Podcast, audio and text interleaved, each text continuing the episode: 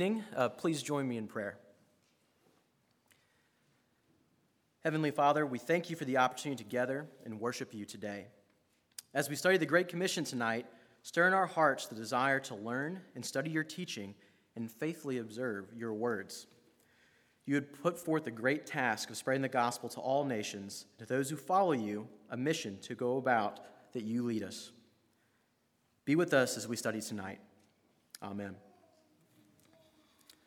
Well, nearly 50 years ago, in January 1969, New York Jets quarterback Joe Namath made one of the boldest promises in football history. Two days before his Jets play the heavily favored Baltimore Colts in the now famous Super Bowl III, he told members of the press, Hey, I got news for you. We're going to win on Sunday. I'll guarantee you. His Jets went on to win 16 to 7, one of the most memorable games in NFL history. Leading up to tonight, many other bold predictions or promises have been made regarding the outcome of Super Bowl 52. However, while people in this room may have expressed their desire for the Eagles to beat the Patriots, despite their confidence, just like Joe Namath, there is no way they can truly guarantee their preferred outcome. As you go about your day, how often do you hear promises, predictions, or guarantees that you know will not come true? Have you, how have you felt when someone failed to uphold a promise they made to you? How often do you make promises that you don't see through? Tonight we're going to learn about Jesus' final command to the disciples and the promise that comes with it. This promise is one of eternal importance, one that those who put their faith in Christ can always count on. If you haven't already done so, please open your Bibles to Matthew 28 16 through 20. We'll specifically be looking at verse 20 this evening. And if you have a, using a Pew Bible, the text can be found on page 835. Matthew is the first gospel in the Bible and is written to a predominantly Jewish audience. We can see this from the very beginning of the book, where Matthew goes through the painstaking process of chronicling Jesus' genealogy and, and all the way from the beginning with Abraham to Jesus. This would have been very important to the audience and gives validity to Jesus by showing he is fulfilling the Old Testament prophecy. Before we read the text, let's have a quick refresher of Mike's sermon from this morning. At the outset of Deuteronomy 1, we see God commanding the Israelites to leave Mount Horeb and take possession of the promised land. There are several similarities between the two texts, including the obvious fact that they both take place on mountains. Much like we will see tonight with Jesus and the disciples, God commands his people to leave the mountain to go out and accomplish his will. Both texts revolve around a promise. The Hebrews are about to obtain their promised land, long sworn to their forefathers. The disciples are about to receive an eternal promise.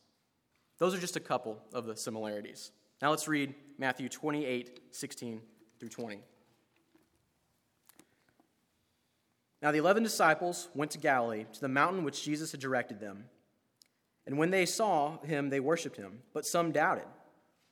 And Jesus came and said to them, All authority in heaven and on earth has been given to me. Go therefore and make disciples of all nations, baptizing them in the name of the Father, and of the Son, and of the Holy Spirit, teaching them to observe all that I have commanded you. And behold, I am with you always to the end of the age.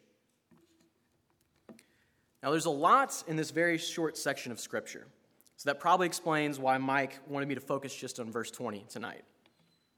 We'll be looking at two main topics Jesus' command and Jesus' promise. Our first point, Jesus' command, is evident from the first word of verse 20. Jesus commands his disciples to teach others to observe all they have taught, he has taught them. He is now handing over his divine authority to his disciples to impart his words to others. Think of a time when you were taught something and then you taught that to someone else. I'll give you an example from my own life. Now, it's well known at ABC that I'm a basketball fan. And it will come into no one's surprise that I was not just born understanding how to dribble a basketball or the proper form of a jump shot. Someone taught me. They took the time to learn a skill and then show that skill to me. There are a number of people I could probably credit with this, but I'll say my brother was the most influential. While most people wanted to be like Mike, I wanted to be like my brother Bo. However, the act of teaching wasn't easy for him. I had much to learn. I had to emulate what he did. After many hours of practice with Bo, I developed my jump shot, something he still takes credit for to this day at nearly every family function. With that knowledge, I've been able to teach other younger players and will continue to do so in the future. All because I had correct teaching and continued to develop my jump shot according to all that I had observed my brother doing. Now let's go back to the disciples. Jesus had just commanded them to teach the next wave of believers, slightly more important than my jump shot. Up to this point, they had just been learning, and they had been through the traumatizing experience of Jesus' death and the joy of his resurrection. But what had he taught them, and what had they learned? On a different mountain, at the beginning of Matthew, Jesus gives the Sermon on the Mount. His sermon covers three chapters and a myriad of topics most of which are still hotly debated in our society today. We see, we see this, we see through this in other sermons throughout the Gospels that Jesus commands and expects his followers to follow his teaching. We see in Matthew 5 14 that we are to be the light of the world. We see in Matthew 6 5 through 14 how we're to pray. In Matthew 7 12, we see the famous golden rule so whatever you wish that others would do to you, also do to them, for this is the law of the prophets. Now, those are just a few examples of what Christ commanded his followers to do. It's worth mentioning that Matthew 28 20 has a very important word that we often overlook. That word is all. Not just some, all. We are not called to just obey the commands we are comfortable with or the ones that are socially acceptable. We are called to live a life of full or total obedience to Christ. This means it is important that we keep Jesus' commands. As John MacArthur put it, studying, understanding, and obeying the whole purpose of God is the lifelong task of every true disciple. Christian, you and I are called to faithfully study the Word, observe it fully, and impart it to others. To drive home the importance of obeying all that we've been commanded, let's turn our Bibles to John 14, 23 through 26. That can be found on page 901 in the Bibles provided. Now be sure to keep your finger in Matthew 28. We'll be going back there shortly.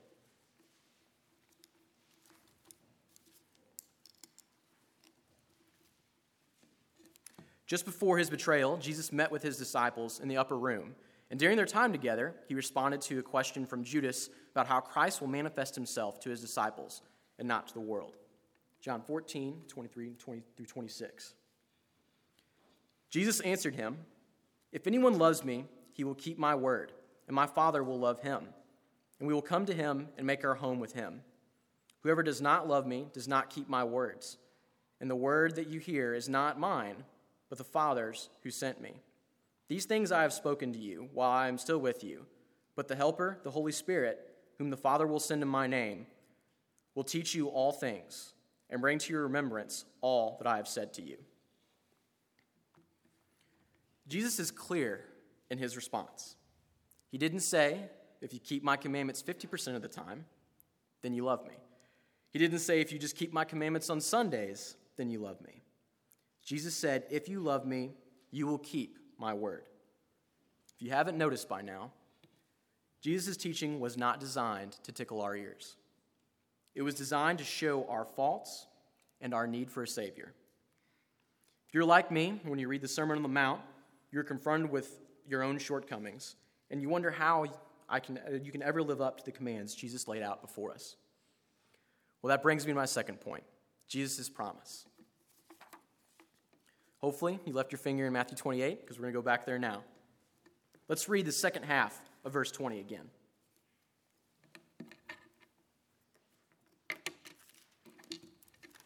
And behold, I am with you always to the end of the age.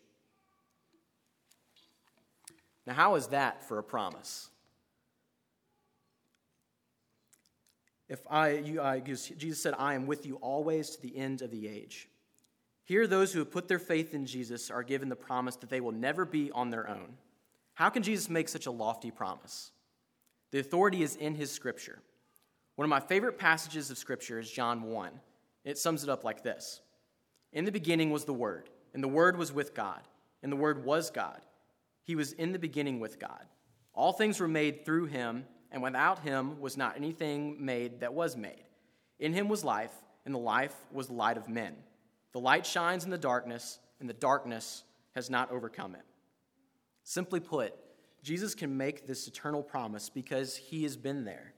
He was present at creation, he became flesh and dwelt among us.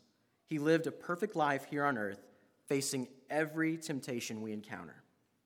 He gave his life for our sins, and he rose from the grave to conquer death once and for all.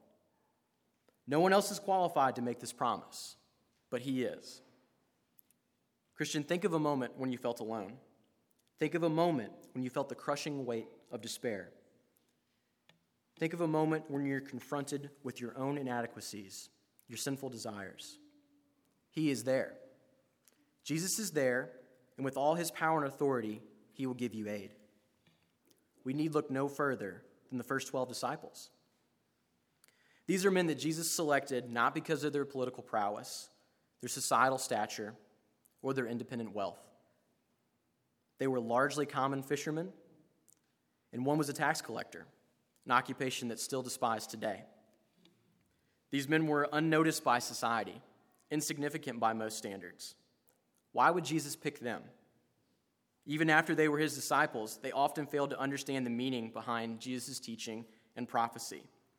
A prime example of this is found in John 16, 16 through 18, when Jesus talks about the coming of the Holy Spirit to be with the disciples after Jesus' resurrection and ascension. A little while you will, no long, you will see me no longer, and again a little while you will see me. So some of his disciples said to one another, What is it that you, he says to us? A little while and you will not see me, and again a little while you will see me, and because I'm going to the Father. So they were saying, What does he mean by a little while? We don't know what he's talking about. It's pretty clear the disciples were not able to discern Jesus' teaching on their own merit. And if we're honest, neither can we. Our understanding on Jesus' teaching is solely dependent on him revealing it to us. That is why he promised the disciples, that's why this promise to the disciples is so important. He is not abandoning them as, as he tasked them with carrying out every unadulterated word of the gospel to the ends of the earth. His promise emboldens them to preach the word with a passion that converted thousands from different tribes, tongues, and nations. It gave them the boldness to continue preaching even in the face of persecution. All of the disciples, with the exception of John, were put to death for their teaching. What caused these seemingly trivial members of society to have the confidence to live out their faith, even if it cost them their lives? They had a promise that they were not alone. They had a promise backed up by the one to whom all authority in heaven and on earth had been given. They were not guaranteed a life of ease for following Jesus, but they were guaranteed a life of serving true teaching that is far more profitable than earthly riches. We should conclude. It's no coincidence that the Gospel of Matthew ends with a promise. When Adam and Eve disobeyed God in the Garden of Eden in Genesis 3, they were cast out in humiliation. However, God made a promise to Adam's offspring that salvation would come. That salvation came to earth through Jesus. And as we've learned tonight, it's backed up by a promise made to the disciples on a mountain in Galilee that he will never leave you or forsake you. If you're here tonight and you haven't put your faith in Jesus, if you're looking at all of his teachings and you see that your words and your actions fall woefully short of his glory, just like every single one of us here, I encourage you to talk with me at the door before you leave. We're not called to simply read his teachings, we're called to repent of our sin and believe in him. So I implore you to turn away from your sin, forsake your own desires, and fix your thoughts and actions on something that fulfills. That something is serving and trusting the Lord Jesus Christ. Believe that he lived for you, that he died for you, and was raised from the grave for the forgiveness of your sins. Come and serve him, teaching others all that he has commanded out of a heart that is grateful for all that he has done. To my fellow believers, we're not called to simply repent of our sin. We are commanded to teach. We are charged with the great task of spreading the gospel to the ends of the earth. Jesus is talking to us in the Great Commission. He is vesting all his power and authority on each of us. So be bold in your conversations with unbelievers at the office. Be courageous in sharing your faith in line when you buy groceries. Commit yourself to obeying all of God's commands, not just the ones that are convenient or socially acceptable. Dedicate the time and effort to study Scripture. Let's show our love for the one who saved us from our sin and promise to be with us to the end. Let's get to work. Please join me in prayer.